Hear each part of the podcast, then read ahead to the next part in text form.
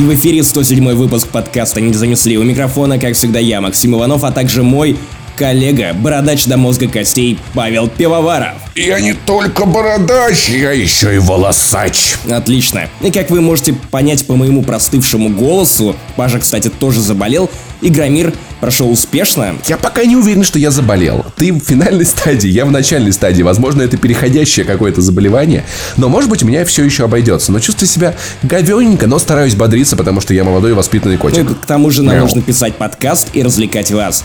Вот моя теория, почему я заболел. Вероятно, я подцепил что-то от Хидео Кадзимы, у которого я брал интервью, но об этом мы расскажем чуть позже. Так вот, три дня назад, а три дня назад мы должны были записывать 107 выпуск подкаста, мы перенесли.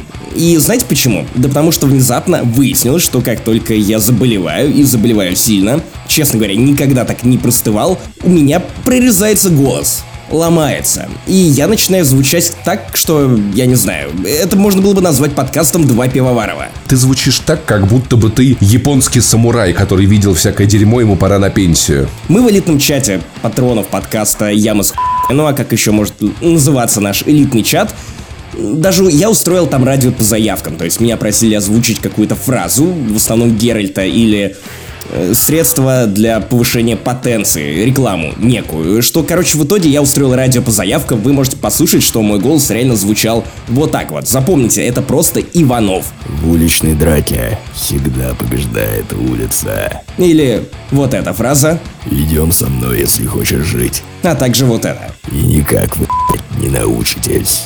Короче, если вас интересует секрет успешного, классного, брутального голоса, то просто подхватите что-нибудь от Кадзимы. Реально, работает в 100% случаев. Предложение не распространяется на половые инфекции. Ты не знаешь. Э, Все из-за японского рту, я понял. И вы, наверное, уже задаетесь вопросом, Паша, Максим, но что же сегодня происходит в выпуске? Сегодня у нас будет классическая рубрика Блиц с кучей всяких прикольных, маленьких, но интересных новостей. Их две. Чувак, их две. Ты смотрел шоу-ноуты? Две это больше, чем одна значит уже много. Если два человека выходят в центр Москвы, э, это уже считается митингом. Ты не знал? Я знал. Максиманов расскажет вам о том, как он купил охотников за привидениями на Switch, потому что, конечно же, на свече больше не во что играть. Он пытается выжить максимум из этой консоли. Знаешь, что самое тупое? Nintendo Switch. Я купил ее для того, чтобы пока я болею, я валялся бы в кровати и играл в handheld режиме, а в итоге как просто понял, что я ничего не могу увидеть и всю игру проходил на телеке. Просто получил боль графон. Максим расскажет вам про сериал «Мариана». Я так понимаю, это про впадину? Я даже не знаю, что тебе ответить. Потрясающе. Вот так вот Максим будет рассказывать вам про сериал. А, мы все посетили Игромир 2019 и прикоснулись к гениальному. Ты потрогал Хидео Кадзиму? Я не трогал Хидео Кадзиму, потому что это он меня потрогал знаешь, наши вот эти эксперты из э, группы «Не занесли ВКонтакте» по отражению в зеркале смогли увидеть, что Хидео Кадзима меня обнял. Видимо, в этот момент я что-то подхватил. А я потрогал Хидео Кадзиму, пожал ему руку, надел на него петличку и сказал ему «Кадзима гений». Он поржал. Важное напоминание о другом топике, связанном с Игромире косплеерш трогать нельзя, без их разрешения. Просто напоминание. И подкастеров, кстати, по-хорошему тоже. Короче, будем обсуждать Игромир, как мы брали интервью, как все прошло, во что мы играли, ни во что, кроме Doom Eternal не играли, а его перенесли, и немного диса на Игромир, потому что накипело. Я как чайничек старый, у меня накипело. Я свободен, и сварил тебе я чай, я свободен, ты уж меня Только... выключай. Ну раз мы заинтересовали вас подкастом, и вы уже не переключитесь, послушайте дежурные, но очень важные объявления. Во-первых, спасибо вам большое за очень теплые ламповые отзывы о нашем последнем выпуске «Вспоминашек», где мы рассказывали про Need for Speed. И я рассказывал, как я клеил девушек, которые мне нравились при помощи микстейпа и с саундтреком из Most Wanted, и да, это реально работало, потому что там была очень классная музыка. И у нас есть небольшой анонс, мы уже определились с темой следующего выпуска, которая особенно актуальна в ближайшие две недели. Короче, следующий выпуск вспоминашек будет посвящен Call of Duty. О да, Капитан Прайс. Открываем дверь во вселенную Call of Duty. Как обладатель PlayStation 4 и старого-старого компа, похоже, могу только вспоминать Call of Duty, а не играть. Возможно, я надеюсь, что, может быть, кстати, это будет отличным поводом пос- попробовать какой-нибудь сервис типа GeForce Now или какой-нибудь еще другой стриминг. Но колду, похоже, в основном я буду вспоминать. Поэтому подписывайтесь на Patreon, так что там есть разогревы. И, возможно, в будущем, я надеюсь, до конца года запустим еще один, одну рубрику, но об этом позже. Ну а теперь мы переходим непосредственно к выпуску. АЕ, поехали.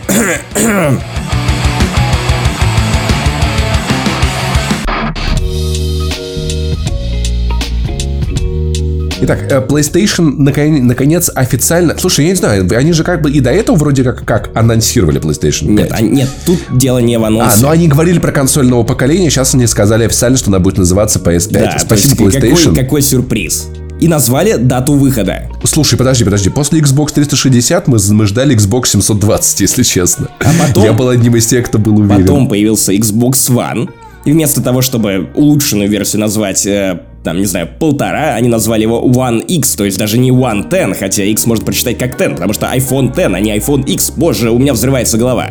Слушай, а следующий Xbox будет One Dam? Нет, следующий Xbox будет UE. То этому тоже подходит. А, PlayStation рассказала про всякие... Мне, мне не очень нравится то, что плойка выкатывает первые свои спецификации, потому что а, в Microsoft все посмотрят и сделают круче. Типа, знаешь, мне кажется, вот сюда только кто первый выходит, он потом в итоге... Слушай, там такие не спецификации, что крутым. э, у нас будет контроллер, которым вы можете управлять видеоиграми. Он будет на USB Type-C.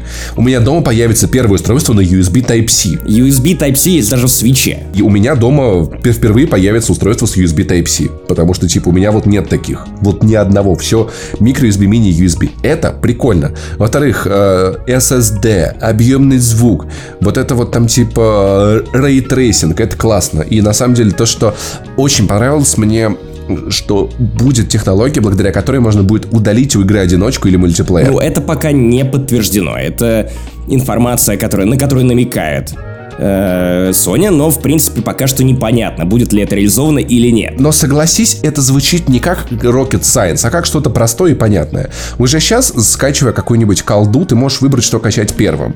Не будет ли логично, что тебе позволят удалять ненужные компоненты игры? Это классно.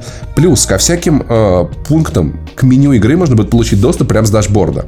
То есть тебе не надо будет э, проваливаться в окошко с игрой, чтобы начать какую-то главу или продолжить игру. Ты прям вот, вот ходя по дашборду, Кстати, это, это правильно, потому что я продолжить. много раз в подкасте говорил о том, что почему handheld консоли и мобильные игры в принципе у меня не вызывают э, ощущения некого психологического барьера, потому что ты можешь мгновенно получить доступ к игре. Ты просто кладешь Switch, вырубаешь его, ну, переводишь в режим сна и потом возвращаешься тут же в игру, я его даже не вырубаю. В отличие от обычных консолей. Подожди, я не об этом тебе говорю. Нет, я к тому, что теперь меньше времени будет уходить на то, чтобы прямо из главного меню тут же перейти в игру, не смотреть заставки разработчиков и вот это все то, что оттягивает момент. Подожди, если я увожу консоль в сон, она же у меня тут же в игре, в игре просыпается потом. Ну, не всегда. PlayStation У 4 меня, например, работает плойка так до сих пор как-то странно вырубает некоторые игры. Возможно, это проблема с моей плойкой. Очень-очень-очень важно, что, конечно, мне нравится, что много внимания уделяется быстродействию игры. Что в идеале в PlayStation хотят, чтобы игры запускались так же быстро, как мобильные игры. И это клево. Ну, то есть, потому что сейчас, правда, все эти экраны загрузки, они так невероятно утомляют. И еще, еще, еще сказали, какой будет процессор, но я ведь не запомнил, потому что название уже не говорят. Там будет 8 ядер, 16 потоков, наверное, это я рот ебал, типа, меня это не то, что меня волнует в консоли. Главное, чтобы игрульки шли быстро и красиво, все остальное похуй. Ну, кстати, давайте теперь про геймпад, потому что геймпад, угадайте, он будет похож на DualShock, но меня удивила вот какая вещь. А, Журналист Wired рассказал о том, что там есть некое отверстие, похожее на микрофон, и вот мне кажется, что Sony пойдет по пути Google Stadia и добавит некого голосового помощника в игры. Помнишь, как было смотреть на презентацию Stadia, или я не помню, это было где-то отдельно описано в статьях, посвященных этому сервису, Google обещала, что ты можешь обратиться напрямую э, к голосовому помощнику, Google Ассистенту и попросить его подсказать э, в игре место, куда пойти, что сделать так, чтобы пройти это дерьмо. Еп.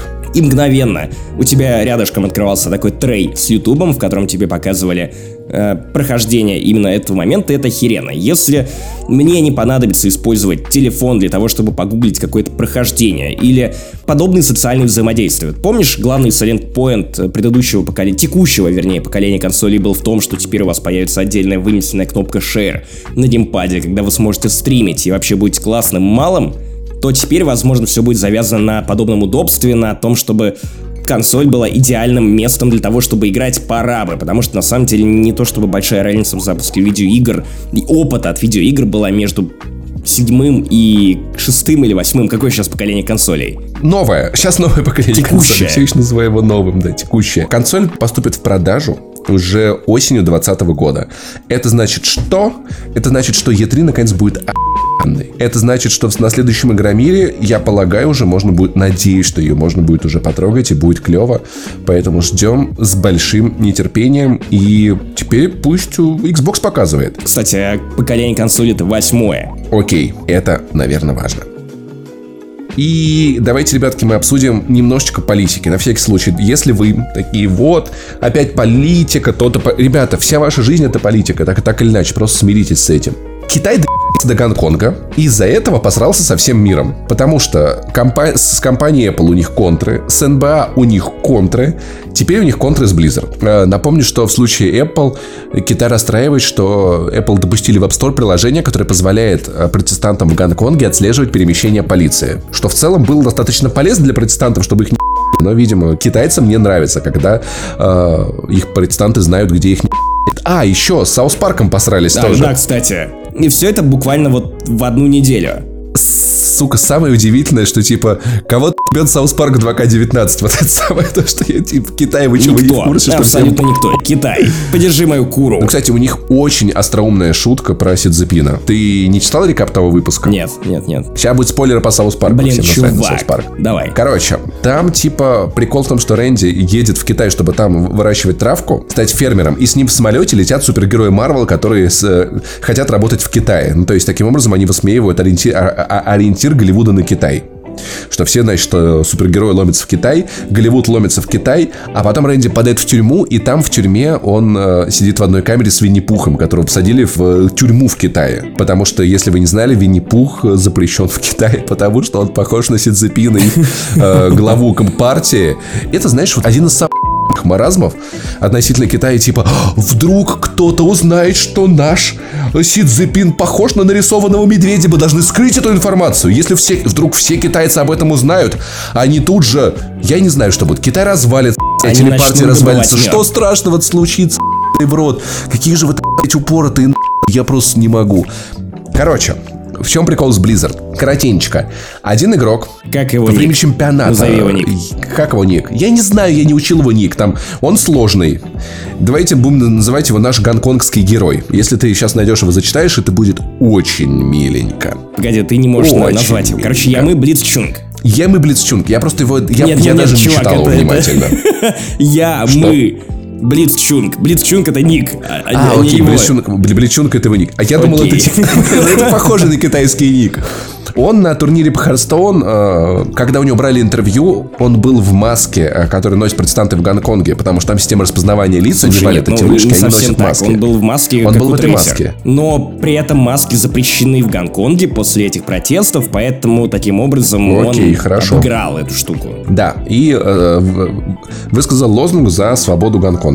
И Blizzard отстранила его на год от э, соревнований, реши- лишила его призовых, потому что, ну, типа, какого хера ты, значит, на нашем чемпионате что-то высказываешь про этот ваш Гонконг?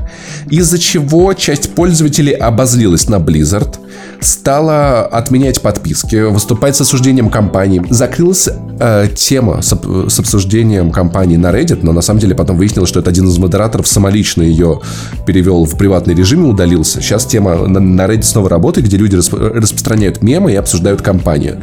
Сама Blizzard никакого заявления Нет, не погоди, дала. не совсем так, потому что китайское отделение сделало, что мы уважаем нашу страну, ува- уважайте Китай. Уважайте Китай, да, они выступили примерно вот так. Короче, пользователи теперь хотят приходить с плакатами с, э, в поддержку Гонконга на Близкон, чтобы пытаться подать там на камеры и как-то выступать на билетов на трансляциях. трансляцию ну, часть, часть отменяет покупку билетов, часть хочет прийти и выступать, собственно говоря, на самом мероприятии с плакатами. И вот, знаешь, ситуация очень-очень сложная. При всей моей любви к левацким выпадам, я понимаю компанию Blizzard, потому что компания, суть компании Blizzard в чем? Вот скажи мне, Максим Иванов. Зарабатывать бабло. Поэтому Yep. отдельно на турнире есть условие, то есть оно прям его подписывают, то, что игроки не должны каким-то образом очернять репутацию Blizzard.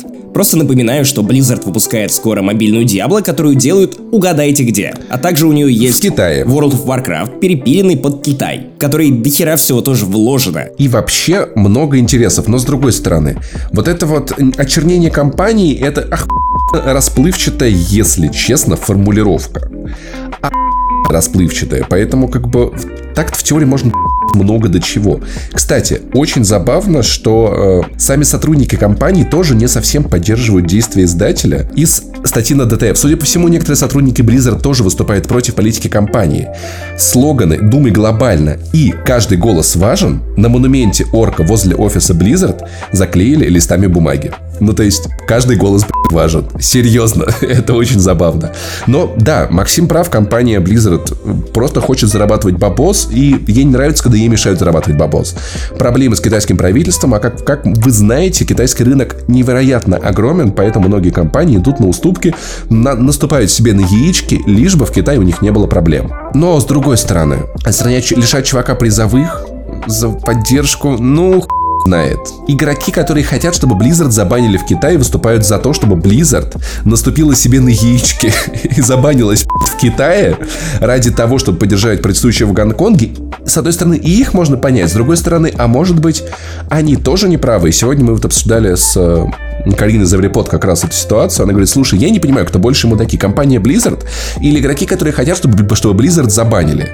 И я подумал и сказал, что больше мудаки в этой ситуации правительство Китая, которые пытаются использовать все. Ну, они уже, уже отменен этот закон об экстрадиции, но тем не менее там теперь уже протестующие теперь выступают за ослабление хватки Китая на Гонконге, поэтому там все еще продолжается столкновение. Короче, Китай наступает на яички Гонконгу. Гонконгу это не нравится. При Кстати, этом... Почему тебя сегодня так много балбастинга? Слушай, я просто... Мне понравилась эта метафора, и сейчас у меня сложилась в, в огромную мега-метафору. При этом Китай хочет, чтобы Apple наступал себе на яички, чтобы они не мешали наступать на яичко протестующим в Гонконге. сколько и хочет, чтобы яичек? Ну, типа, come on. себе. Ну, у всех много яичек. И на все кто-то давит.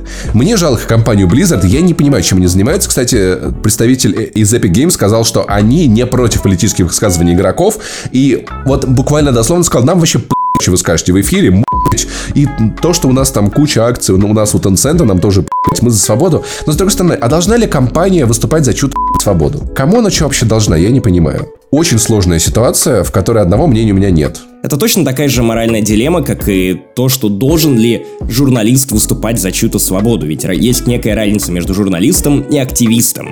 Еп. Поэтому я думаю, что нам не стоит требовать слишком многого от компании Blizzard, и опасения компании Blizzard можно С другой понять. стороны, хотим ли мы поддерживать корпорации, когда они ущемляют чьи-то свободы? Ну, тут, короче, двоякая ситуация. У нас сейчас просто получается подкаст так вышло, где мы можем 40 минут обсуждать эту проблему, и в итоге не прийти ни к какому решению, но сам процесс прихода к нему может быть интересен. Я не знаю, я не определился. Я знаю две вещи, которые из этой истории стоит вынести. Первая – свободу Гонконгу. Вторая – свободу Тибету. И, господи, я, я уверен, что ты сейчас скажешь свободу тебе. И я такой, да, э, да, да. И тебе свободу. И Я мы, Максим Иванов. И, блин, Сидзепин, ну что до этого Гонконга? Тебе что там медом намазано? Когда ты сказал, что ты купил охотников за привидениями на Switch, я думал, что речь идет про Luigi Mansion 3, который еще и не вышел. Luigi's Mansion 3. Luigi's Mansion 3. Mansion это карта из Counter-Strike. Все остальное вторично. Окей. Короче, начался мой любимый осенний месяц, и не спрашивайте меня о том, почему у меня есть любимый осенний месяц, зимний у меня тоже есть. Короче, уважаю октябрь, уважайте мой октябрь, знаете почему? Потому что в этом месяце осенью встречается лучший из всех возможных праздник — это Хэллоуин. Я Хэллоуин обожаю за эстетику. Лучший праздник это Ивана Купала. Так, Ты Лего, даже не Лего, смей. чувак. Ивана Купала.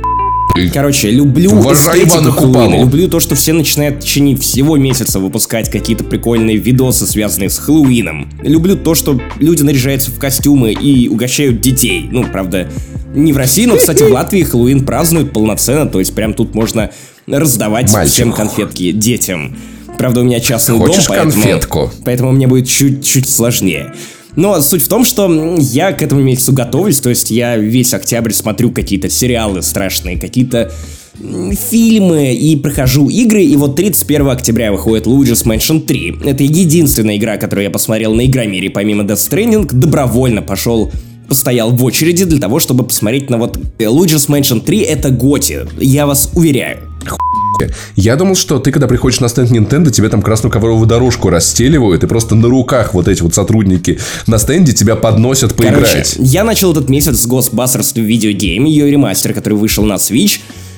Не только на Switch, на PlayStation 4 и Xbox One. И знаешь что? Я проходил ее году в 2010 на PlayStation 3. Это та, которая хорошая, да? Вот Та, игра? которая нормальная. Ну, то есть, она тогда получила довольно умеренные похвалы со стороны критиков и игроков, но они довольно быстро забыли, вспоминали только каждый раз, когда, я не знаю, выходил фильм «Охотница за привидениями», и все такие, вот, э, ну, посмотрите, вот это настоящее продолжение.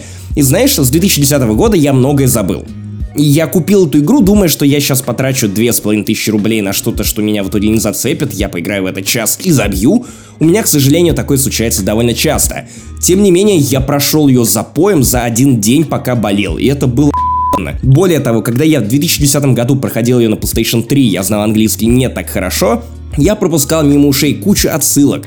И, в принципе, от меня ускользало то величие момента, которое, ну, вообще-то, которым является Ghostbusters видеогейм, потому что это самое настоящее продолжение первых двух фильмов, написанное сценаристами и, опять же, актерами первых двух частей «Охотников за привидениями». Они собрали весь каст людей, которые играли в первых двух фильмах, и они озвучивали роли. Тут даже Билл Мюррей, который годами уклонялся от любых вопросов и предложений по поводу третьей части «Охотников за привидениями», потому что вторая ему не понравилась. И в принципе у него было куча вопросов, и то он даже согласился. Более того, второстепенные актеры довольно крупной величины, вроде Макса Фансюдова, не, не вон отсюда, я, я уже вижу по губам. Макс отсюда.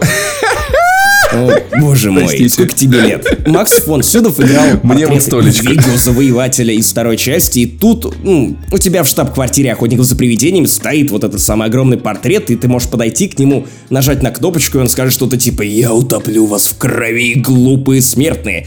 И можно бесконечно просто вот сидеть и жать, жать, жать, жать, жать. Короче, я прошел, и должен сказать, что это охуенно по нескольким причинам. Во-первых, это реальная третья часть «Охотников за привидениями». Если вы не можете дождаться новой части, которую снимает уже сын Райтмана, то эта игра для вас. Это реально третья часть. Вот написанная теми же людьми, сыгранная теми же людьми, сыграна великолепно. Слушать актеров просто одно удовольствие, потому что они смешные. Самое главное, Дэн Экрейт и Гарольд Рамес, уже покойный, написали сценарий, который вообще-то должен был быть третьим э, сценарием третьего фильма, но в итоге его переработали под, под игру. И он реально ощущается именно так. Игра очень смешная. Это вот химия экранная, которая была у персонажа, она вся тут. Это большая редкость для каких-то тай-инов, для самонареченных продолжений, но, блять, это круто. Во-вторых, мать его, для экшена, которому 10 лет в обед, игра довольно неплохо состарилась. И в отличие от Gears of War, там нет укрытий, хотя почему-то многие ну, сравнивали ее с Gears of War, вообще не похоже. Тем не менее, знаешь, на что она похожа? На что? На Luigi Mansion Luigi's 3. Mansion. Эхе-хе. В целом, потому что механика поимки призраков даже спустя 10 лет все еще охуенная. Вот это та самая фраза штамп. Игра про Человека-паука позволяет почувствовать себя Человеком-пауком. Игра про охотников за привидениями позволяет почувствовать себя охотником за привидениями, ну, как бы да. Во-первых, тут очень крутые локации, за исключением тех, которые ближе к финалу, потому что там явно закончился бюджет, старания торопились, вот стало хуже, особенно с врагами, там полный но первые две трети игры отличные, особенно в плане уровней. Но по поводу ощущения того, что ты охотник за привидениями. Во-первых, у тебя есть вся аппаратура, которая свойственна команде людей, которые захватывают призраков. Вот все то, что мы видели в кино, плюс экспериментальное оборудование, которое было придумано отдельно для этой игры. И это прямо круто, чувак. Те люди, которые любят Alan Wake за боевку, очевидно оценят Ghostbusters, потому что для того, чтобы поймать призрака, тебе нужно сначала измотать его. Протонным лучом ты пытаешься этого призрака, ты просто стреляешь в него этим самым лучом. Тебе нужно водить по экрану. Вот не просто как э, в Gears of War, э, за укрытие, пальнул, тут нет укрытия. Тебе нужно еще уклоняться от других призраков, которые тебе в этот момент на жопу. Я надеюсь, водить по экрану надо хером? Да, конечно, как Тима Белорусских. Отлично. Незабудка. Расписавшиеся Не на фанатки. После того, как ты измотал этого призрака, который еще может убежать, ускользнуть, тебе нужно засунуть его в ту самую ловушку для призраков, которую еще нужно грамотно расположить.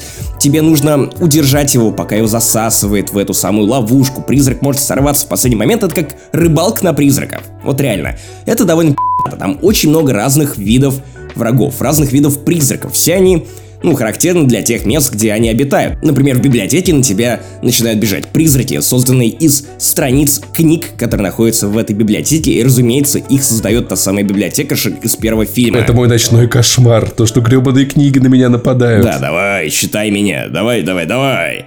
Вот, и это прям круто. Ну, то есть, это ощущается до сих пор, как ни странно, сильно свежее, чем те экшены, которые выходят прямо сейчас, потому что эта механика мало на что похожа, за исключением Luigi's Mansion, в принципе, как серии, но опять же, не так много людей в России играло в Luigi's Mansion. Вот, возможно, сейчас поиграет. Но это клево. И тебе нужно мыслить тактически. Тебе нужно постоянно поднимать своих братюнь, которые просто мрут как мухи, потому что это игра 2009 года. И они все старые. Они нет, нет, нет, они не все старые, просто они все тупые. Они долго поднимают тебя, они быстро ложатся сами. При этом они довольно, ну, бесполезны, они херово стреляют по призракам, они херово... Короче, они ничего не делают, они в основном сидят у тебя на шее, и иногда ты... Ой, господи. Помимо этого, помимо этого, важный момент. Если вот вы сейчас развесили уши и такие, окей, это игра для меня, имейте в виду, что это все-таки игра 2009 года. Это сказывается на ее level дизайне. Это прям такие вот коридоры узкие, узкие, узкие. Это даже не Gears of War вот последний, это прям, наверное, первая Gears of War. А возможно даже еще и уже. Плюс туповатые напарники, и самое страшное это призраки, которые могут вас в рот в любой момент, потому что разработчик где-то не доглядел в плане сложности, в конце есть битва на кладбище с ангелами.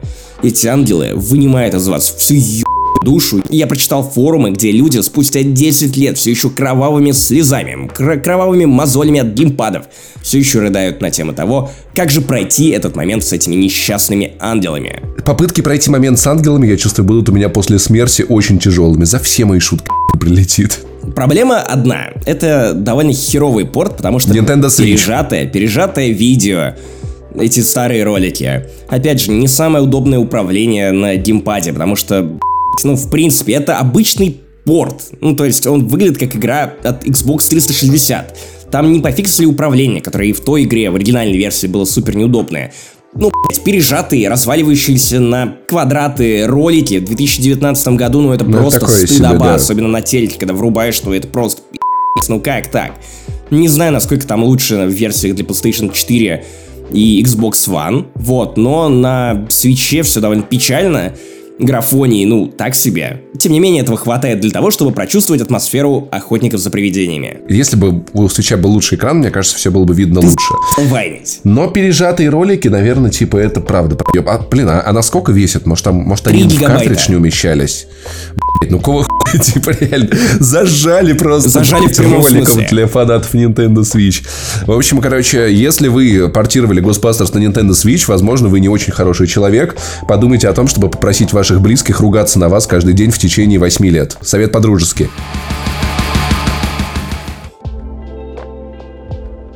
А мы переходим к следующему больничному развлечению Максима Иванова. Вот я смотрю кино, когда болею, Максим Иванов играет в игры, смотрит сериалы. Что за сериал ты посмотрел? Мариана, ты вообще о нем ничего не слышал? Мое сериальное предвидение. Так, сейчас я буду рассказывать вам про э, сериал по его названию. Короче, Так, э, ожидаем глубокую шутку. Хэштег со смыслом. группа ученых направляется к Марианской впадине. Нет. Не мешай мне рассказывать про сериал. Нет. Потому что они узнали, что на дне Марианской впадине Нет. водится огромная, огромные залежи э, мармеладных мишек Хариба. Но Блин, они не кстати. зна- Нет. Но они не знали, что это на самом деле не мармеладные мишки, а настоящие подводные мармеладные медвежки грил. Нет. Старик Стивен Кинг э, порекомендовал мне сериал, ну, я так сказал, как будто я лично знаком со Стивеном Кингом, на самом деле он просто написал в Твиттере. Тебе. И в какой-то веке я такой, я повелся на описание. А, отличный сериал «Марианна». Очень понравился. Про писательницу, которую преследуют герои ее собственных книг. Она возвращается в родной городок, и там начинает твориться полная Стивен Кинговщина. И я такой, окей, если Стивен Кинг говорит о том, что тут в этом сериале атмосфера из книг и фильмов по Стивену Кингу, то так тому и быть, тем более, что в начале года Netflix уже подарил мне один классный сериал, или, возможно, в конце предыдущего, это «Призраки дома на холме», и поэтому я с удовольствием включал Мариану, а потом я еще больше удивился, и в хорошем смысле удивился, потому что Мариана оказалась французским сериалом. Наконец-то. Я уже смотрел сериалы на Netflix в оригинале на, на немецком, да. на английском, разумеется, и теперь еще на французском. И вот знаешь, первую серию я вот так вот просто вот, вот смотрел, вот, вот, к сожалению, вы не видите, подпирал себе щечки от одного звука французской речи. Боже мой, это мед на уши. Вторым фактором того, что я вот так вот подпирал себе щечки, стали две очаровательнейшие француженки, которые играют главную героиню и второстепенную героиню в этом сериале. В принципе, тут все актеры и актрисы очень фактурные, запоминающиеся и, ну, прям круто. Я не знаю, тот человек, который работал над этим кастингом, он проделал великолепную работу, очень-очень круто. Короче, это реально, вот прям, знаешь, можно загибать по пальцам, что это напоминает. Не только Стивена Кинга, но и Алан Вейк, Night in the Woods, в каком-то смысле. Кучу других Квантом Брейк, Сэм Лейк, нет, нет, ты сейчас просто наз- Слияние называешь. рек, Нет, короче, вот а, смотрите. группу Оберег. Краткий синопсис, просто вот э, закладывайте э, не за губу, не за губу. Просто, не знаю, з- загибайте пальцы, когда узнаете что-то. Закладывайте за Короче, писательница Эмма завершает цикл популярнейших романов ужасов э, Алан девушки Вейк. по имени Лиззи. Лиззи сражается со страшной колдуньей по имени Марианна. Вот так вот. Ага, окей, то есть это все-таки колдуна, колдунья, а не впадина. О боже мой, как же, кто бы мог додуматься? Может быть, после первого же нет, который я озвучил? Короче, Название ввело меня в заблуждение. Она выпускает последнюю книгу, в конце читает спойлер, сразу такая типа, опа, смотрите, вот мой любимый отрывок из этой книги, главная героиня мертва, вот так-то. Ничего себе поворот с Тони Старком.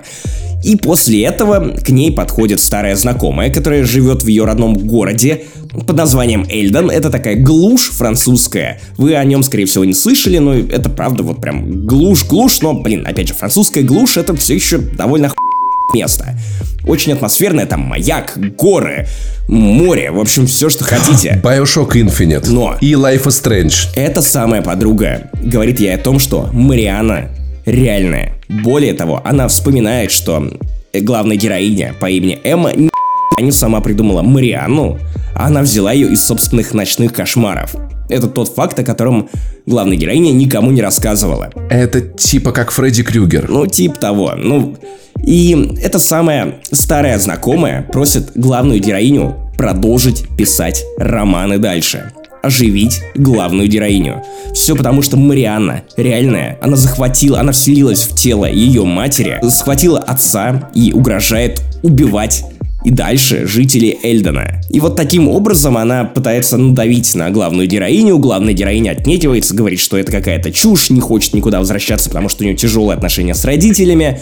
А потом эта самая ее знакомая, не увидев другого выхода, просто вешается прямо на глазах у главной героини и ее помощницы, той самой второй француженки, о которой я говорил в самом начале этого обсуждения. И после этого э, Эмма отправляется в свой родной город, в Эльден, куда она прибывает. В первую очередь она, конечно же, едет к родителям Эммы. Там очень странная и страшная бабушка, которая пучит глаза, мочится под себя. Как вот эта вот, которая тебя пугала, помнишь, по ночам? Нет, вот, та которая была милой бабушкой, а вот это вот типичная бабушка из хоррор-сериала. Вот, и это прям так жутко, она прям... Если вы не хотите смотреть этот сериал, просто прогуглите актеров этого сериала, вы вот даже не называя имя, разумеется, я не знаю ни одного имени тех людей, которые играли для меня в этом сериале, потому что они все французы и все неизвестные лично мне. Смотри, там пожур, тужур, абажур, что-то сложное. амели, Но врот, вы точно, ну, вы точно такое, узнаете типа. эту бабушку из... Ну, окей, не бабушку, женщину из тысячи. Ну, то есть прям очень страшно. И после этого начинает происходить всякая лютая дичь. Родители Эммы тоже по- берут по факту в заложники, они просто с в болото, потому что э, ведьма не хочет их отпускать. Говорит, что вот если ты продолжишь писать романы, то я, э, значит, отпущу твоих родителей. А если не продолжишь, то пи всему городу. Да, это он И дальше начинает закручиваться цепочка событий. Эмма пытается противостоять и, разумеется, проваливается. Подключаются другие герои. Плюс тут вторая сюжетная линия, почему я упомянул Night in the Woods. Возможно, у вас это вызвало некие вопросы. Опять же, возвращение в родной город, где ты рассталась на довольно тяжелой ноте со всеми родными, которые тебя окружали там. При этом люди повзрослели. Но ты-то нет. я... Я представляю вот эту вот тяжелую ноту, когда выезжаешь из, из родного города, ты вот так вот из дверей поезда такой, в рот на вашу глухомань, сидите тут, пердите в озеро, я поехала в Париж. А потом спустя время только возвращаешься, такой, здравствуйте. Ну, кстати, здравствуйте. Примерно так и было. Примерно так и было. И более того, это сюжетно Потому что я так и делал, когда уезжал из Воронежа. Воронежане. Ох, кайф. Прошу уважительно относиться и называть меня воронежанин, ворожанин. Вот так вот. Эй, Воронежан, вставай, на работу пора. Так вот, и после этого она встречает старых знакомых, с которыми у них была такая тесная компашка. Им уже, ну, на до 15, что ли, лет э, больше. Они все еще тусуются в этом городе. Тут делать особо нечего, клеить особо некого. И в целом они просто поддухивают на, на, на берегу моря, на старых лодках оплакивают свою погибшую э, подругу, которая приходила в самом начале пилотного эпизода, и, разумеется, тоже начинают ввязываться в ту чертовщину, которая там творится. Должен сказать, что в сериале 8 серий, последние 8, они довольно коротенькие, типа там по 36 минут, первые по 50, иногда чуть больше, но сериал охуенно снят, прям охуенно. Показаны отлично, очень прям вот, я не знаю, выверенные кадры показывают этот самый маяк, который тоже Где играет. ебучее е- В Мариане или в тьме? М, слушай, вообще, наверное, в тьме. М, Потому что немецкие, французы все-таки Ну более да, светлые. но при этом, знаешь, вот я даже не могу. Вообще, нет, наверное, в тьме, потому что там больше леса тебе показывает, а тут все это в городе происходит, но город, ну, такой, очень маленький, очень локальный, на скалах каких-то, там обрыв, ну, короче, делать там особо нечего, жителей немного, все очень тесно связаны и переплетены, как это бывает обычно в таких маленьких городках. Вот, история развивается не то чтобы очень стремительно, но тебя знакомит с героями, ты э, проникаешься. Ими, ты привязываешься и к тому, и к другому, и в принципе ты видишь конфликт, потому что главная героиня это на самом деле чуть ли не главная находка этого сериала, потому что она довольно конфликтная, ты одновременно ее ненавидишь, одновременно ты испытываешь к ней некую симпатию, потому что она не конченый человек, но при этом она безумно токсичная, она пытается соблазнять людей, которые уже давным-давно состоят в отношениях, потому что она сама состояла с этими людьми в отношениях 15 лет назад. Она отталкивает других людей, которые пытаются ей помочь, и в целом, как ей говорят персонажи, которые ей довольно близки, я не буду говорить кто, о том, что она разрушает все прекрасное, к чему прикасается. И это реально так, и чем дальше ты смотришь, тем сильнее понимаешь, что, ну, как бы да, она довольно конфликтный человек. Плюс э, очень странно видеть, как вот люди, которые объективно не то что лучше нее, но, по крайней мере, они как-то вот, они менее токсичные, вот как они начинают вместе с ней падать и, и- и пытаются ее вытянуть. В итоге они бросают э, пытаться ей помочь, просто, ну, опускают руки, потому что, типа, окей. Как говорил известный казахский поэт, сука тянет нас на дно. Конец цитаты. Ну, типа того, типа того. Опять же, ведьминская эстетика. Она... Французы знают, как показать ведьм, учитывая, как много они их сожгли в свое время. Вот. Ну, э, ну это Как показать? Ну-ка, подсвети ее получше. Нет, не так! Подожди! Фонарик на айфоне. будь добр. Вот, и это довольно круто, то есть вся вот эта эстетика, опять же, если вы слабонервны, то просто не смотрите, потому что тут показывают мне, я не знаю, ведьминские мешочки, слепленные из отрывков человеческой кожи, выпадающие зубы, расчлененку, кому-то вспороли живот, кого-то задушили и прочего. Такого дерьма тут много. Это Netflix, ничего не скрывают, показывают крупным планом. В общем, ну, довольно жутко так-то. Слушай, ну, звучит интригующе. Это, ну, это более драма, нежели что-то такое. Это все типа вместе. такое. Это такое захватывающее приключение, которое немножечко тебя пугает, хотя к концу ближе они меня за***ют джампскэрами. Подожди, подожди, подожди, подожди, подожди. И, возможно, это надо будет запикать, если я угадаю. В конце выяснится, что главный монстр — это не Мариана. Это люди. Нет. Нет, чувак. Ну ладно, я и думал, там все так. Короче, а, важный вопрос. Клиффхенгер ли? И да, и нет. Ничего не известно о втором сезоне. Скорее всего, Блин, не знаю, я, я бы хотел посмотреть второй сезон, потому что Клиффхендер довольно интересный. Но опять же, он такой, что его трактовать можно, ну, по-разному. Так что это может быть концом первого сезона, так что это может быть и концом всего сериала в целом. Поэтому 8 эпизодов, не то чтобы очень много. Я посмотрел буквально за недельку, я начал смотреть его даже до болезни. Короче, я кайфанул. Опять же, если вы, как и я, любите Стивена Кинга, страшные истории, если вы, как и я, ищете какой-то сериал про мистику, про что-то страшное на смену призракам дома на холме и очень странным делам, то, пожалуйста, Мариана — это ваш выбор. Особое отдельное внимание прошу уделить тому, что Просто включите французскую озвучку. Реально, я пробовал смотреть на английском, не то. Как и в тьме, это не то, теряется колорит. Русские субтитры есть, поэтому, если вы не знаете французского, как и я, просто смотрите либо на английском с английскими субтитрами, либо на русском. И э, позвольте процитировать э, в честь такого сериала «Друзья». «Je m'appelle Claude. Je de flit fluf». Так, ну что, мой дорогой друг, с чего мы обсудим Игромир? У нас есть, смотри, несколько углов. Первое выставка, что она из себя представляет, потом заход на Кадзиму, а потом Дис. Или сначала Кадзима, потом выставка, потом Дис. Или сначала Слушай, Дис. нет, ну, разумеется, начинать нужно с Кадзимы, потому что Кадзима привел, ну, это первопричина такого хайпа на тему Игромира в этом году, поэтому начинать с чего-то еще структурно это неправильно. Поэтому начнем, конечно же, с Кадзимы. Короче, давайте просто закрепим вот этот момент. Я уверен, что вы уже много где это прослушали, но никогда в современной истории в России так не приветствовали ни одного, мать его, игрового разработчика. Это момент, когда мы все должны немножко почувствовать гордость за то, что в принципе это стало возможным, неважно какими способами, через мем Кадзима гений, или через какие-то связи, или через талантливую команду Ивана Урганта или пиарщиков Sony. Мы заявили о том, что видеоигры это не для маргиналов, с федерального ТВ. На федеральном ТВ показывали в эфире Ивана Урганта Death Stranding. Ну что такое? Ну что, чувак, опять попытаешься обосрать? Ну, Иван... Сейчас я подготовлю свой говномет. Иван Ургант молодец. Я не хочу к тому, что он, он называет джойстик, э, геймпад джойстиком и э, шутер стрелялками, но но, но, но, но, но э, другие каналы все-таки выступили не в таком жанре, как Ваня. Ну, я не об этом. НТВ, ТВ такие, вот, типа... Э. Смотри, события, события есть. В то, что, в принципе, там, НТВ и Россия, или Москва-24, или кто-то еще обращает внимание на приезд игрового разработчика, называет его гением, пусть и по эффекту маршрутки, тем не менее, это уже событие. Но другие факторы. Билеты на публичную лекцию Кадзимы, ну, на его паблик. В гараж разлетелись моментально, 40 да. секунд. Они были бесплатные, конечно, но это впечатляет. Мой батя собирал полный гараж намного быстрее, просто купив бутылку водки. Московский метрополитен выпускает именные карты с, с лицом Хидео Кадзимы.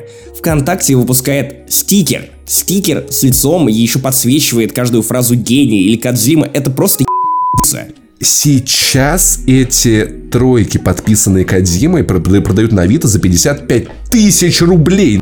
Я вижу, что кто-то собирал еще и воду, в которой мылся Кадзима, и скоро на Авито мы еще и не такое увидим. Это лучше, чем вода Билли Дельфин или нет, я, кстати, я не понимаю. вот такой я бы купил, в принципе. Пусть внуки смотрят. Хайп реально был просто супер-пупер. И знаешь, у меня вот интересно, надо ли мне отреспектовать Sony за такой хайп, или это все-таки не совсем заслуга их пиара? То есть я не понимаю, в какой степени это вот круто выступили сотрудники компании, а в какой степени это просто вайп Кадзима накрыл все и вся Слушай, в этом, в этом Я уверен, мире. что нет простого ответа на, типа, кто молодец, молодцы все. И вайп Кадзимы, потому что у него есть репутация гения. И чуваки, которые, ну, придумали мем э, Кадзима гений. И, разумеется, пиар Sony, который вообще-то в этом году выступил, приложил все силы для того, чтобы как можно больше изданий широкого профиля осветило приезд Кадзимы в Москву, потому что, например, компания Sony оплатила мне билеты на самолет и проживание в гостинице для того, чтобы я взял интервью у Кадзимы. Были приглашены ТАСС, был приглашен Village, были приглашены э, кто-то еще из таких вот широкого... Лента.ру, разумеется. Слушай, вопрос, на который я не нашел для ответа. Хидео спросил нас, почему его так любят в России. Вот ты как думаешь, почему так получилось? Потому что я не стал пытаться объяснять что-то про мемы, он мог бы меня не так понять. Ну, то есть, я бы хотел объяснить Хидео Казиме, но было реально мало времени, это надо разжевывать. О том, что он стал мемом. Но с другой стороны, то, что он стал мемом, можно, можно считать негативно, типа над ним кекают. Но это не... Ну, на Гарольда люди так не собирались, да, на Грэмби Кота так не собирались. Здесь часть мема, часть реально культа, часть всего вместе. Почему... Вот важный вопрос давай обсудим. Во-первых, откуда взялся мем Кадзима Гений? У тебя есть Ну, понимание? его иронично использовали люди, которые на самом деле Кадзиму не любили. Потом размылось все как-то, потому что его подхватили люди, которые вот реально начали цепляться за факты вроде можно пописать, вырастет грибочек. Ну, то есть как бы одно потянуло другое. Кто-то использовал это иронично, кто-то не иронично.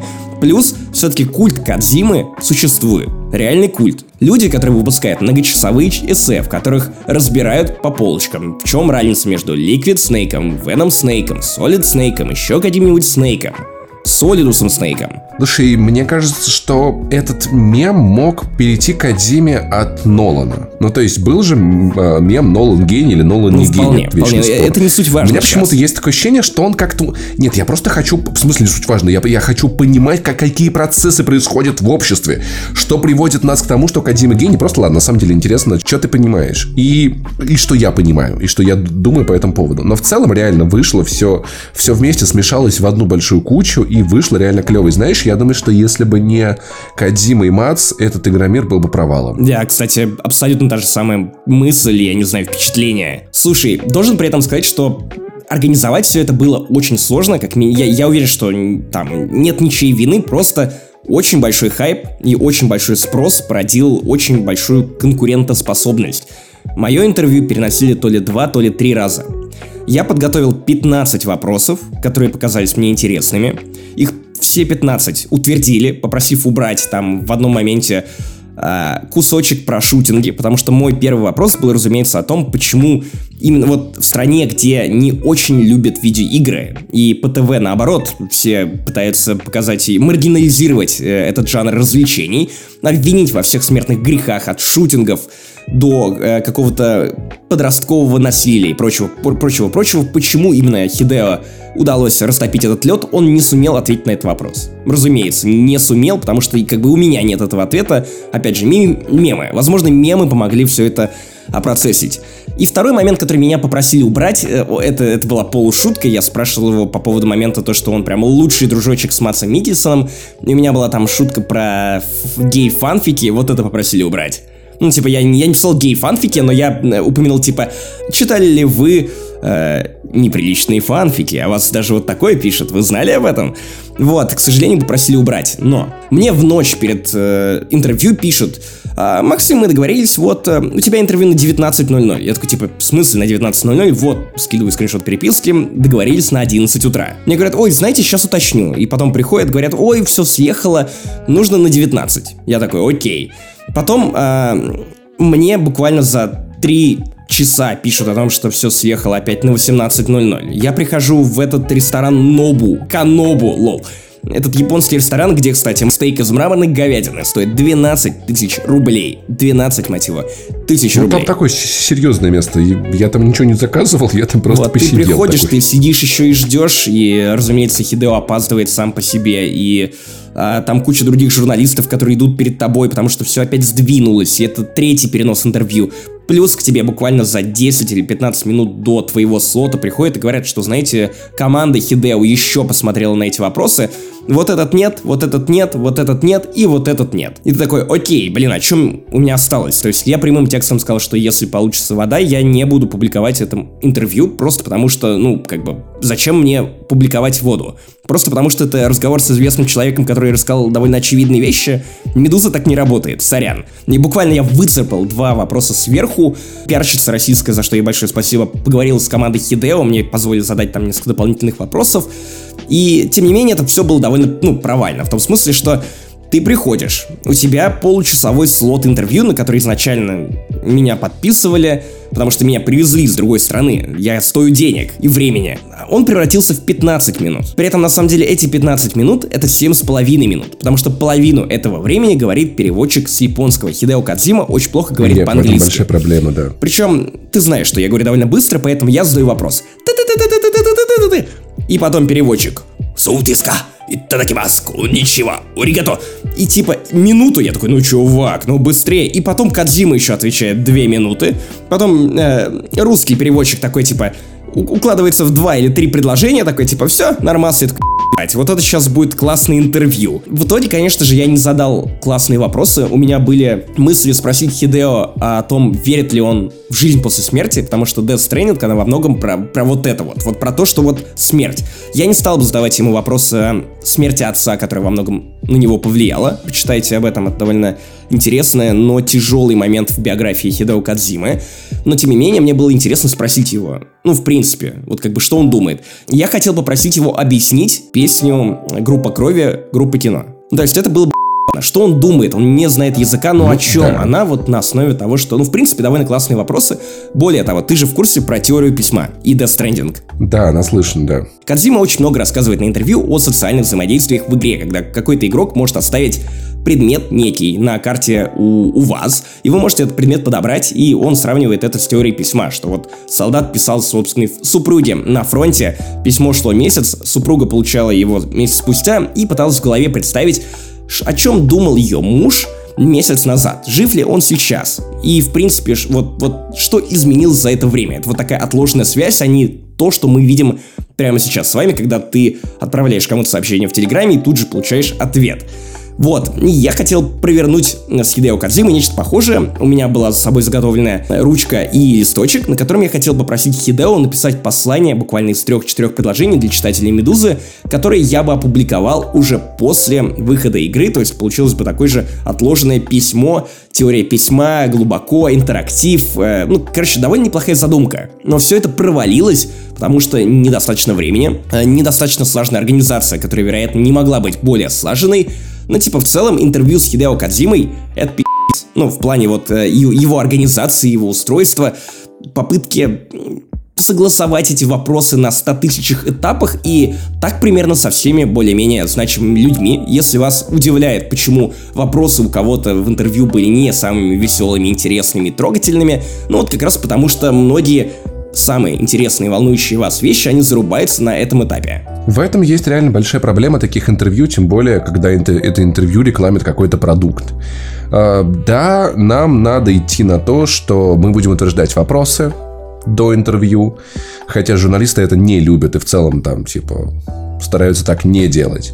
Нужно потом еще... Ты утверждал интервью перед выкладкой? Я показал его, но я показал, разумеется, его без заголовка, без лида, ну, того, что не касается слов спикера. Слушай, и это тоже немножечко бесило, да, да, потому да, что... Да они не... Ну, то есть они просто посмотрели, но ни, ничего с этим не... У нас, чтобы ты понимал, в 7 часов вечера, когда ты заходил к Хидео Кадзиме, наш видос уже лежал на Ютубе. Мы сняли его там в 11 ближе к 12, и команда сработала так оперативно, что уже переведенное законченное интервью, текст у нас был уже готов где-то в час дня, а сам законченный видос в 7 часов вечера. Но публикуем мы его в 2 часа ночи, потому что только в 2 часа ночи нам Sony говорят, да, все окей. Вашу мать. Наверное, не знаю, может быть это... Я не, не беру сейчас кого-то обвинять, просто рассказываю о том, как происходит. Я вспоминаю год назад мое интервью с Дмитрием Глуховским. Это было Потому что никаких вопросов заранее. Всем Никто не следит. Мы с Глуховским вдвоем в этой комнатке. Спрашиваешь, что хочешь. Ну, то есть, да, там как бы ему надо рекламировать свой продукт. Ну, там, метро. Хотя про метро мы, мы с ним даже ничего особо и не обсуждали. Были вопросы. Какой ваш любимый динозавр? Что вы думаете про Анджея Сапковского? Про советскую архитектуру. Ну, то есть, реально, вот было по кайфу. С Хидео Кадзимой, да, это интервью в рамках рекламной кампании супер строгое, супер собранное, супер контролируемое, где, понятное дело... на выходе. Да, но это делается, потому что нам интересно, да, потому что это вызывает интерес аудитории, потому что, ну, хотя бы что-то мы можем спросить, это уже неплохо, но это не какое-то там интервью супер-пуперу. Люди писали, типа, вот э, у Стопгейма, по-моему, в комментариях, или это у нас было, я сегодня увидел, я, я дико орал, что э, вопросы говеные, понятно, почему Дудь лучший интервьюер России. Сука, Дудь вызывает человека, говорит с ним полтора, блядь, часа о том, о чем он ходит. Ну, типа, вы, вы нашли, что сравнить, серьезный рот. Ну, в итоге, кстати, я должен сказать, что все-таки немного жизни из Хидео удалось выжить, потому что в целом в рамках промо-интервью я своим более-менее доволен. Типа, я понимаю, что оно могло быть в тысячу раз если бы хотя бы дали спросить про смерть, но, ну, типа, Я сделал, что смог. Я понятия не имею, кстати, что мы вообще спрашивали, потому что я не помню ничего. Я помню, как я держал камеру, чтобы снимать максимально ровно. То есть я был сосредоточен на том, как стоит одна камера, как стоит другая камера, здесь звук, там пишется то-то. По тексту, по обсуждениям у меня реально провал в памяти на вот эти 15 минут. Полный. Прийти заранее, поставить камеру, все расставиться, быть готовыми зайти. Вот я вот помню, вот какие вещи, что мы с Хидео сфоткались. Это было классно. Я как я орал выклад... Да, кстати, на фотографию, на публикацию фотографии еще было эмбарго. Серьезно? Нас спросили до, до, веч... Нас просили до вечера не публиковать фотографии. Да, кстати, у меня тоже недавно было эмбарго на фотографию совместную, правда, с Филом Шиллером. Вот, такие дела. И э, я подписал э, какую-то пацанскую цитату было это мне очень нравится. Э, я вешал на Хидео Кадима петличку, то есть я его потрогал. Я подошел, он задрал, задрал свой лонгслив. Я такой, блин, так прикольно. Вешаю петлю на великого человека, мы все пожали блин, руку. знаешь, вот ты как... Как что? Палачи в средневековье. Вешаешь петлю на великого человека. И, кстати, хорошая шутка. Когда мы пожимали руку, я по-русски сказал э, Кодзиме, пожимаем руку, Кодзима гений. Ему перевели, он поржал, это было охуенно. Я сказал Кодзиме, Кодзима гений, это блядь, лучший день в моей жизни. Нет, лучше, когда военник получал. У меня еще более крутой setup и punchline. Короче, как только я рассказал своей девушке Ксюше, да, Ксюша Киберкожа, это она, кстати, никнейм для Твиттера. Короче, Ксюша вообще просто лучшая, вот реально лучшая девушка на этой планете. Потому что как только Ксюша узнала о том, что у меня будет интервью с гением, с великим человеком, которым я безмерно восхищаюсь, у Ксюши завертелись шестеренки в голове. Она такая типа, блин, мем Кадзима гений довольно охуенный. Что можно сделать и как это можно совместить с японской культурой. А Ксюша очень любит Хокусая. Ты по-любому знаешь этот. Ну, короче, просто погугли. Я, знаешь, зная то, что любит, любит Ксюша, я боюсь это гуглить без вкладки инкогнито. Нет, Хокусай это не Хоукс э, Ай из Мстителей. Нет, чувак, это разные-разные люди. Короче, есть вот известная гравюра вот с этой волной, она прям супер популярна. Опять же, сейчас, если ты покупаешь туалетную воду, она сейчас у Кинзо на некоторых изданиях их э, туалетной воды. Суть не в этом. Короче, Ксюша перевела надпись Кадзима гений на японский, сама подобрала шрифты, ну, короче, задизайнила футболку с Хокусаем и, ну, распечатала ее и подарила мне за день до интервью. Я такой, а Ксюша, что же ты делаешь? Это реально, это выглядело как лучший подарок. Я не, немножко стеснялся, потому что, блин, что скажет Хидео, но футболка-то реально ох... То есть она внешне выглядит очень симпатично. Такая синяя, с волной, белая надпись, все так вот, я перед интервью специально переоделся в нее. Прям надел на себя эту футболку, сверху набросил куртец. В этой куртке захожу на интервью с Хидео Кадзимой. А, Хидео там бегает какой-то туда-сюда. Вот он немножко, видимо, был взволнован или пытался перекусить или что-то еще. Я э, поворачиваюсь к нему, снимаю куртку и чувак. В этот момент просто нужно было видеть взгляд Хидео Кадзимы. В этот момент я понял, что я поймал этого человека, интервью будет как минимум мне нудным. Он просто, знаешь, он смотрит на футболку, читает надпись, потом переводит на меня взгляд и совершенно влюбленными, я не знаю, влюбленным тоном спрашивает, и то так я, не знаю, что он спрашивает. Переводчик такой, это что, Кадзима гений? Я говорю, да-да-да, Кадзима гений. Он такой, вау, просто вот реально, он такой на меня смотрит, кивает, типа, вот это охуенно. Подлизнул неплохо, да. Короче, как вот секрет, лайфхак по интервью. Если хотите установить визуальный контакт с человеком... А, господи, не дай бог тебе, короче, нужно будет однажды брать интервью у какого-нибудь ман- маньяка. Ты придешь в футболке, правильно ты их всех нахуй перерезал. Ух, ух, ух. Кстати, снимать сериал про ангарского маньяка. К слову. Вот. Я надеюсь, в ангаре. Но, но, но, но, но. Короче, и вот я сажусь напротив него, и понимаю, что Кадзима все интервью совершенно неотрывно просто вот смотрит то на меня, причем прям улыбается. Прям видно, что чуваку дико польстила вот эта футболка. И то и дело бросает взгляд на нее. И вот как только мы заканчиваем интервью, он э, встает, жмет мне руку, такой типа, э, поворачивается к переводчику, и очевидно, что как бы я, я у него там задавал ему какие-то вопросы, все интервью, но его все интервью один вопрос, который он уже как бы мне задал, Чувак, а это ты сам дизайнил? А это handmade? Чувак, очень классно, прям охуенно. И я слышу это все от переводчика. Такой, да-да-да, это моя девушка специально для вас. Он такой, вау-вау, это великолепно. Потом меня ловит какой-то другой злой японец из э, командой Хидео, который тоже сидел, угорал все интервью, я не знаю. То ли ему понравились вопросы, потому что я спрашивал про идеальный отпуск Хидео Кадзимы. И там комментарии в Инстаграме. То ли еще из-за чего, ну, то ли его просто тоже очень зацепила эта футболка. Я не знаю. Ну, короче, растопить лед со спикером, просто назовите его гением так, чтобы он понял. И вот, видимо, в этот момент Кадзима преисполнился любви, потому что я боялся его трогать. Не дай бог, не дай бог тронуть гения без разрешения когда мы делали совместное фото, которое вы можете увидеть э, в э, паблике «Не занесли вы ВКонтакте», там и Пашина, и мое, и куча мемов про Кадзиму. Он такой приобнял меня, знаешь, приосанился, и в этот момент я понял, что я выше него. Ха-ха-ха. Слушай, я думаю, сработала та фишка, что Кадима в целом обнимает людей. То есть я видел, Врен выкладывал... В... Блин, ну, я сейчас расскажу тебе про... Ты на самом деле не знаешь, что написано на этой, на, этой, на этой футболке. Ты любишь приколы. Что если Ксюша тоже любит приколы? Что если там написано не Кадима гений, а я отсосу тебе за десятку? И Кадима такой, блядь, это правда пришел Нет, в это. Нет, такой, блин, отличное предложение. Это handmade? Handmade, handjob? Возможно. Такой типа 10 долларов, 10 долларов. Делай сосай. И я такой, окей, окей. Я расскажу тебе про удивительное мое свойство. Я считаю, что я супергерой на самом деле. Ты сейчас скажешь, Паша, какой ты супергерой, ты же просто... Не-не-не. Что бы ты ни сказал, я скажу именно так. Пару раз в неделю я вижу в интернете твит человека, с которым я не согласен.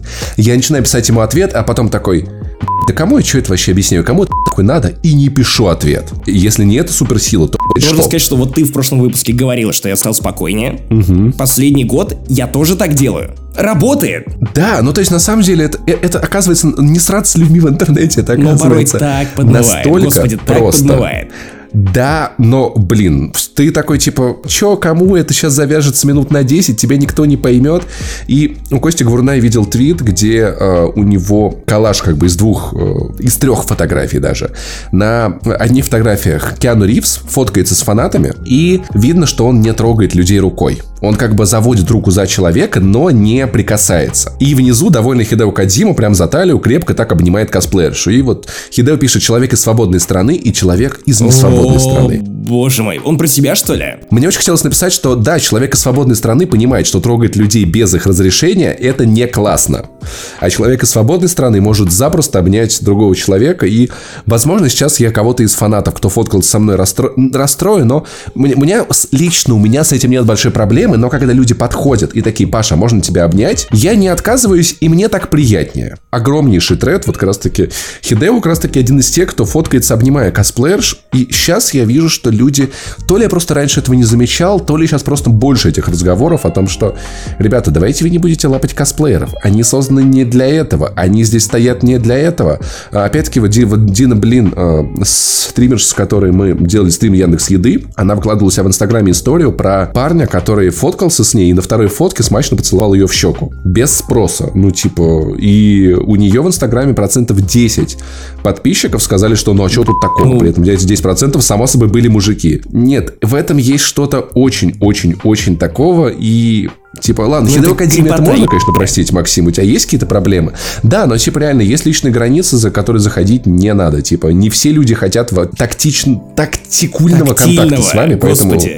Тестикульного. Нет, я забыл это слово. Я, я ошибся. Тестикульного. Просто переговори. Тестикульного. А, вот после того, как Хидео Казима тестикульно соприкоснулся с Максимом я Ивановым, у Максима Иванова есть... есть... Слушай, ну, ну, э, ты сказал гению, что так, так делать неуместно. У нас в стране так не делается. Нет, нет. Ты даже не заметил. Ты был настолько в восторге. Я перестал мыться после этого момента. Руку, э, область плеч. Я, я вот планирую содрать с себя кожу и продать на eBay чуть дешевле, чем карты тройка. В целом, реально, наверное, вот что... Я, я, возможно, я сейчас нудю, возможно, я звучу душно, но я говорю потому что я говорю очевидные вещи, но кажется, их надо реально проговаривать. Ребята, если вы хотите обнять незнакомого человека, спросите. Просите его об этом. И это чертовски важно. У каждого собственная вообще личная граница находится на определенном для него расстоянии. Это было реально... Видеть многие твиты в интернете было не очень приятно. Такой типа рот. Я думал, мы уже как-то в 2019 с этим не сталкиваемся, но нет. Кто-то все еще считает, что если человек наряжается в костюм, это дает карт-бланш на лапанье. Пошли вы с такими, короче, мнениями. Уважаю мнение всех. Я, знаешь, я уважаю мнение всех людей, ваше я уважаю. И вы можете со всем уважением пройти. Следующая станция Итак, что сам ты игромир? Потому что я был там один день, не смотрел ничего. А не Игромир, понимаешь? Игры-то были, Я поиграл в Doom Eternal. которые И перенесли. все. А что еще делать? Которые перенесли. А что еще делать? Пойти на Киберпанк, посмотреть старое видео с русской озвучкой? Э, чё? Может быть, пойти на стенд Vampire Masquerade Bloodline, чтобы посмотреть старое видео с английской озвучкой, которое уже есть на YouTube? Ну, знает. Пойти поиграть во что-то на стенде Nintendo в Trine 4, сука. Вот это новинка, которая выйдет через Luigi's 4 дня. Mansion 3. Или Луиджи, ну Luigi's Mansion 3 хотя бы что-то. Короче, каждый год куча людей Игромир на чем свет стоит. Вот положа руку на сердце, вот так недоволен я впервые в жизни. Впервые в жизни. Потому что я опять прилетел. В прошлом году пропустил, а теперь прилетел. Слушай, согласись, мы с тобой обычно немножечко все-таки совываешь сайты по поводу Игромира, да? Там атмосфера, и это праздник, и такие люди. Но, в рот, кажется, накипело. Игромир для меня раньше был, знаешь, пробником осени текущего года. Он формировал мое представление о том, во что я буду играть в ближайшие полгода. Игромир перестал выполнять эту функцию. Потому что Doom единственная на тот момент еще осенний релиз из тех, в которые можно было поиграть. Что еще? Breakpoint уже вышел. У стенда с Breakpoint в пресс-день стояли два чувака. Которые, видимо, просто не знали о том, что это игра полностью забагованная, у которой 60 баллов на Metacritic. Да, и, и э, люди пытались, э, работники стенда пытались искусственно создать очередь. Во что еще пойти поиграть? Ну, э, THQ Nordic привезли кучу всякой мелочевки.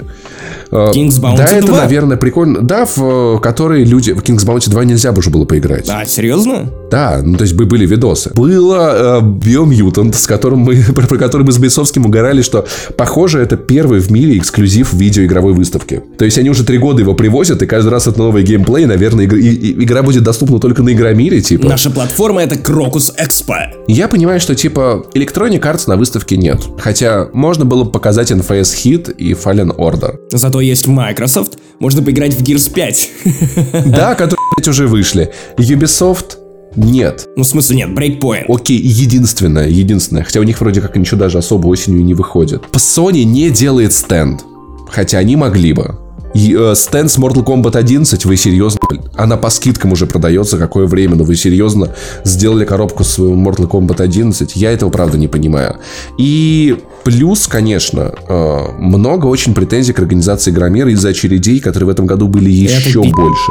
Людей было еще больше. И при этом я все понимаю. Это тяжело. Очередь на входе, да, нужна, потому что внутри и так много людей. Ты можешь с помощью очереди контролировать наполняемость помещения. Но вы каждый год продаете все больше билетов, оставаясь в том же самом Крокус Экспо на той же самой площадке, в тех же самых павильонах. Разве вот ни у кого из организаторов не было мысли, что хм, у нас в этом году еще больше людей, чем в прошлом. Может быть, нам надо больше места? Нет. И знаешь, и вот да, и вот типа этого человека просто вот как в том меме выкинули за нахуй, потому что нет, мы будем собирать больше людей, соответственно, больше бабок, чтобы вместить их в тот же самый павильон. Я, нет, я, это, это правда, это не клево. Пора увеличивать масштаб Игромир. Если вы хотите реально, нужно делать больше расстояния между стендами, потому что ходить, правда, уже становится тяжело. Суббота была просто адовым днем, с адовыми пробками, с адовыми очередями на вход. которые тянулись от первого павильона ко второму. Слава богу, я, я слышал, что в очереди стояли даже те, кто был от прессы. Знаешь, вот выставка мне напоминает сейчас вот человека, который э, очень сильно потолстел и пытается влезть в старые джинсы. Типа, блин, ну они же мне были нормально год назад, когда я весил в два раза меньше. Они вот сейчас вот я вот сейчас я, я вдохну. Что- Вот, вот, вот, вот изо всех сил пытается вот эта разросшаяся махина поместиться в тот же самый павильон. И не у, Сындука очень хороший тред в Твиттере про очевидные проблемы Игромира. Под, под каждым пунктом хочется подписаться и типа, вам пора что-то с этим делать. Организатор Игромира, вам пора что-то с этим делать. У выставки определенные проблемы. Не, не знаю, винит ли в этом то, что Маслов уже пару лет не занимается Игромиром. Может быть, да. Может... А, я видел э, Евгению Ольхову вживую. Она вообще не изменилась, она ведьма. Да, кстати, я тоже. Короче, олдскульщики поймут, все еще такая же прекрасная, очаровательная. А, Короче, раньше она была журналисткой на Канобу, на Джеймбокте, очень По-моему, классная. По-моему. Нет, на Канобу. У нее же была передача Бафера. А, Ты чё? Баффера. Это она. На Буфера. Баффера, да. Ну, там, там, а, там был выпуск, который она провела из ванны, наполненной пеном. Блин, дикое было время. Короче, она, по-моему, имеет какое-то отношение к выставке, поэтому если кто-то из сотрудников Игромира нас слушает, пожалуйста, объясните кому-нибудь, что, блядь, очевидные проблемы. Эта жопа набита огурцами, и лопается. Это, это я после ужина в Лидо. Когда тебя напихали огурцами, лужу. Просто не пробовал местные огурцы. Реально, лучшее дерьмо. Короче, я правда считаю, что, типа, с этим надо что-то делать. С этим надо что-то делать. То, что не так, видимо, привлекательна выставка для компании, это тоже очевидно. Но при этом Комик-кон привлек очень много гостей. Да, гости это классно. Эндрю Слушай, Скотт, гости Мариарти, это классно. Матс Микельсон, окей. который... Сколько людей попали на э, Мариарти, сколько людей да, попали на Кадзиму, и сколько людей слонялись по Игромиру и такие, так, чем мне заняться? Посмотреть видео, которое я видел, посмотреть видео, которое я видел, поиграть в игру, которая вышла полгода назад, поиграть в игру, которая вышла две недели назад, поиграть в игру, которая выйдет через два дня, или, может быть, посмотреть видео, которое уже есть в интернете, и народ. Кстати, самое смешное, что Кадзима представлял геймплей Death Stranding с ТГС. Он пришел и сказал, что «Привет, я Хидео Кадзима», а потом 44 минуты видео. 44, мать его, минуты. И в конце такой «Пока, я Хидео Кадзима». Все? Все. И типа, ты помнишь Игромир, на котором анонсировали персонажа в Mortal Kombat? Помню. Это было не то чтобы супер анонс, но было приятно. Типа, у нас показали что-то, о чем написала куча западной прессы. Это было кайфно. Куда делся этот Игромир? Я не понимаю. Не, я не знаю, как устроена экономика фестиваля, поэтому не буду никого обвинять.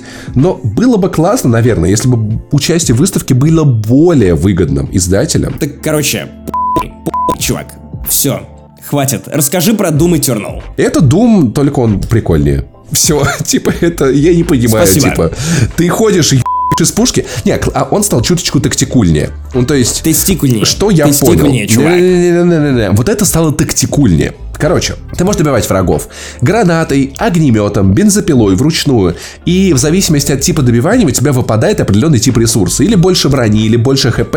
И теперь ты думаешь тактически о том, как тебе поступить с врагом в сложившейся ситуации. А так это тот же самый Doom. Типа, если вам понравился Doom, поиграйте. Если вам не нравился Doom, не играйте. Я посмотрел King's Bounty. Она еще очень сырая. Вот на презентацию Виктора Зуева. Выглядит как в перспективе ах но мне не нравится озвучка главного героя Всеволода Кузнецова. Я вижу в нем Геральта. Геральта. Но благо героев, да, героев будет три. Но, может быть, у нас будет русская РПГ. Хотя пока что она, конечно, сыровата. Надо ждать а новых подробностей. По-моему, на, на 20 год без конкретной какой-то инфы. Вот и все. Вот и все. Все, все. Я не понимаю. Это я что, что, чем заниматься, что делать? Так что в целом, я, наверное, понимаю в этом году людей, разочарованных игромиром. Посмотрим, что будет в следующем году. Выставке надо, нужны какие-то определенные какие-то другие решения. Ну а с вами был 107 выпуск подкаста «Не занесли». Максим Иванов, I Love Saint Jimmy в Твиттере, Паша Пони. Это я. Паша Пивоваров в Твиттере.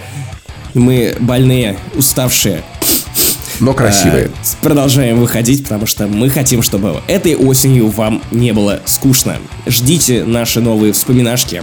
Заходите к нам на Patreon и слушайте наши разогревочные выпуски, потому что там много довольно прикольных вещей, и не забывайте ставить нам оценки. И ставить отзывы. Прям как вот эти вот люди. Так, погоди. Ты знал, что я включусь в это типичное, привычное обсуждение отзывов из iTunes, но у меня для тебя хорошие новости. Помнишь, я три недели назад, по-моему, жаловался на то, что как же так? В Латвии не слушают, не занесли, а я тут живу. Отзывов в iTunes почти нет. Два комментария и всего лишь 7 оценок. Чувак. Понаставили? Латвийцы. Rise up. Просто сопротивление цифровое было поднято мной лично. Лишь Что там давай? Чувак, было у нас два отзыва, теперь их 5. Было О, боже мой, давайте три. Теперь их 10. Давай, давай, прочитай их мне. Знаешь, почему я их вижу? Знаешь, почему я их вижу? Потому что у меня кончилась русская карта, я перешел на латвийский э, App Store, и поэтому теперь я не вижу русских отзывов, только латыши. Тем не менее, третий слушатель из Латвии, так пользователь назвал себя. Отзыв, я не знаю. 5 баллов поставил и написал «Очень хороший отзыв». Вот это я понимаю. Чувак максимально Красава. точно себя определил. А также, просто смотри, искра сопротивления. Следующий отзыв. Нас мало, но и немного. Пять звезд. Отлично. Левитанс. Благодарю тебя. Кстати, предыдущего звали Pale Man Рига. Сразу Рижан-то видно. Лес Пол, э, дальше я буду читать. 11 ям из 10, 5 звезд. Лучший подкаст о поп-культуре прямо сейчас. Стопроцентный выпуск Пушка. Лайк, шер, патреон. Голос пивоварова бархатный как мед. Так, у меня теперь тоже более, более медовый голос. А Максим на 88% и опять же я не буду это читать. Нет, потому что любит батл рэп, но я все равно тебя люблю. пи***. Кстати, это мой сосед. Я понял это по, по количеству 1488. Потому что он любит тебя, пи***. И последний отзыв от э, Вероника Гост. Отзыв из Латвии, много восклицательных знаков. Спасибо вам за отличное настроение в эти рижские будни. Вы супер и сердечко, господа рижане. Мы стараемся. Я вас Стараемся. отдельно люблю. Спасибо за, за то, что Устрой вы же есть. сходку в Риге давайте. Нас пятеро, короче. мы должны держаться. Вы можете заполнить столик в одном баре. Слушай, русских, кстати, комментариев в этот раз я и есть прям морные.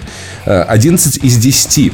Любитель послушать подкасты пишет спасибо Максиму за ник в Твиттере. Продолжай в том же духе. Я, правда, не знаю, что Я, это я, за кстати, ник. Может быть, полагаю, любитель что послушать подкасты. это отзыв от человека, которому я подарил никнейм после одного из выпусков не занесли под названием Ну-ка. «Посол Nintendo в Самаре». Может быть, кстати, да. Я думаю, что это он. А подожди, он же был уже посол Nintendo. Не, мне кажется, это что-то новое. Чувак, напиши куда-нибудь, что это за ник. Дальше идет просто охуенный стрик из комментариев, но я буду читать, читать их в обратном порядке, чтобы было понятно. Ну, то есть, это реально, это не специально так вышло. Человек 3 числа поставил одну звезду и написал «Тупой подкаст». Тупые шутки, над которыми могут смеяться только ведущие. Я смотрю комментарий за два дня до этого от человека под ником Мир- Миролог 5 звезд, и заголовок «Обожаю тупые подкасты». Типа, что и требовалось доказать? То есть, типа, да пошел ты подкаст ничего не понимаешь. Тупой подкаст, сам ты тупой.